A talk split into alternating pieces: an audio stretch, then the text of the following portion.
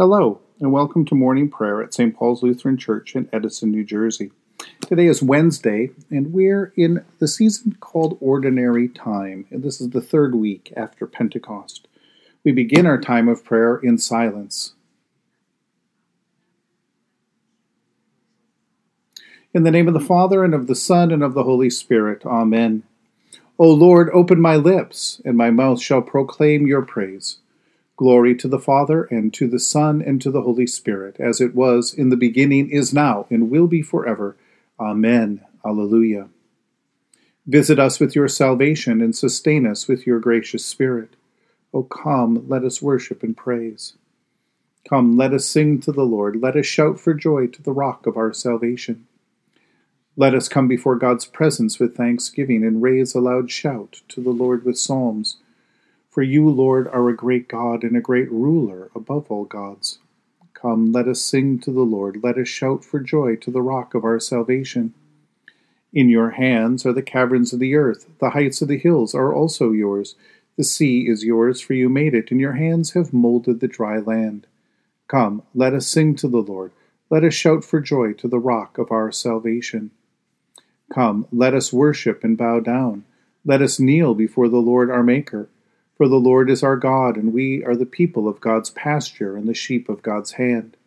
Come, let us sing to the Lord. Let us shout for joy to the rock of our salvation. You have been born anew through the living and abiding Word of God. Psalm 69, verse 7. It is for your sake that I have borne reproach, that shame has covered my face. I have become a stranger to my kindred and alien to my mother's children. It is zeal for your house that has consumed me. The insults of those who insult me, you have fallen on me, who insult you have fallen on me. When I humbled my soul with fasting, they insulted me for doing so. When I made sackcloth of my f- clothing, I became a byword among them. I am the subject of gossip for those who sit in the gate, and the drunkards make songs about me. But as for me, my prayer is to you, O Lord. At an acceptable time, O God, in the abundance of your steadfast love, answer me. With your faithful help, rescue me from sinking in the mire. Let me be delivered from my enemies and from the deep waters. Do not let the flood sweep over me, or swallow me, or the deep swallow me up, or the pit close its mouth over me. Amen. The Christian life can be described as a paradox. It is a life in abundance, filled with joy and peace, and enclosed in God's steadfast love. And at the same time, it is filled with suffering, sorrow, and moments of dancing on the very edge of despair. Later this week, we will hear Jesus say that we should expect a life that looks like Jesus' own life. Today, we hear the psalmist lament with words similar to Jeremiah's words it is a lament that wonders why, when God has chosen us, called us, and, and we have responded faithfully to love and serve God, we find ourselves that we are often hurt, rejected, and ridiculed by people who should be receiving the same good news that we have received and should be rejoicing with us in the love and, and abundant grace of God. What did the righteous servant of the Lord do? But love and serve the Lord and witness in response to God's own love for us and to the world. That is a lament that Jesus himself makes. Later in the psalm, we would find a, a similar small glimpse of Jesus' passion story, the moment where a cry for thirst is met instead with vinegar and not wine. And in the end, what the Lord, what was the Lord guilty of but faithfulness to the Heavenly Father and, and to God's mission to bring peace to the world?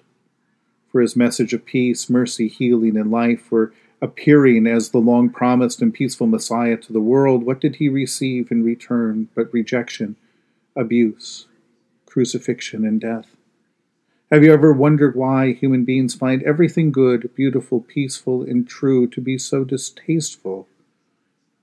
Just try to fast, pray, be faithful in worship, ready to forgive, love, and have mercy for people, and we will quickly find ourselves the object of others' ridicule and the subject of the song of drunkards.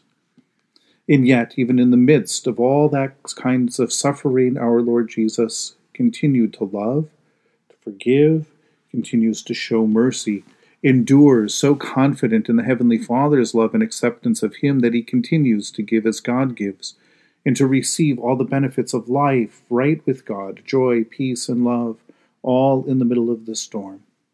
And that is the call, isn't it? Not only to suffer as Jesus suffered, but to respond to that suffering with the same faith and love that Jesus responded with. A love that gives love for hate, acceptance for rejection, honor for ridicule, so that the world might know that there is a God and that God loves them. In the tender compassion of our God, the dawn from on high shall break upon us. Blessed are you, Lord, the God of Israel. You have come to your people and set them free. You have raised up for us a mighty Savior, born of the house of your servant David. In the tender compassion of our God, the dawn from on high shall break upon us.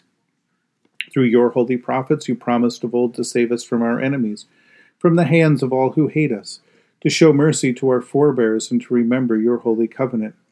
This was the oath you swore to our father Abraham, to set us free from the hands of our enemies, free to worship you without fear, holy and righteous before you all the days of our life. In the tender compassion of our God, the dawn from on high shall break upon us. And you, child, shall be called the prophet of the Most High, for you will go before the Lord to prepare the way to give God's people the knowledge of salvation by the forgiveness of their sins. In the tender compassion of our God, the dawn from on high shall break upon us, to shine on those who dwell in darkness and the shadow of death, and to guide our feet into the way of peace. In the tender compassion of our God, the dawn from on high shall break upon us. The Lord be with you. Let us pray.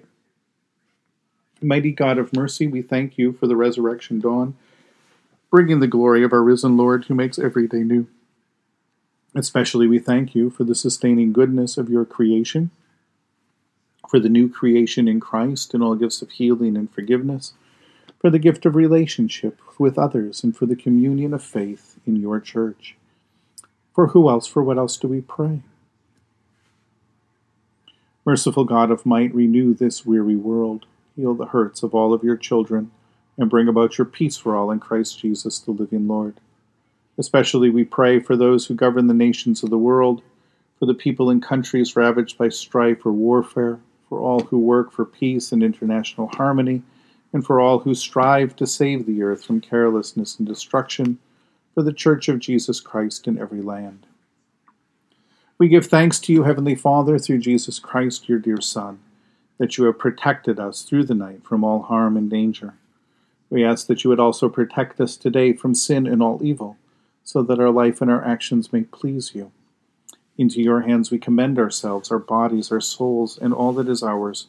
Let your holy angels be with us, so that the wicked foe may have no power over us. Amen.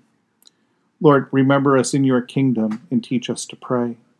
Our Father who art in heaven, hallowed be thy name. Thy kingdom come, thy will be done, on earth as it is in heaven. Give us this day our daily bread, and forgive us our trespasses, as we forgive those who trespass against us. And lead us not into temptation, but deliver us from evil. For thine is the kingdom, and the power, and the glory, for ever and ever. Amen. Let us bless the Lord. Thanks be to God. May the Holy Spirit fill you with new life and abundant joy. And Almighty God, Father, Son, and Holy Spirit, bless and preserve you now and forever. Amen.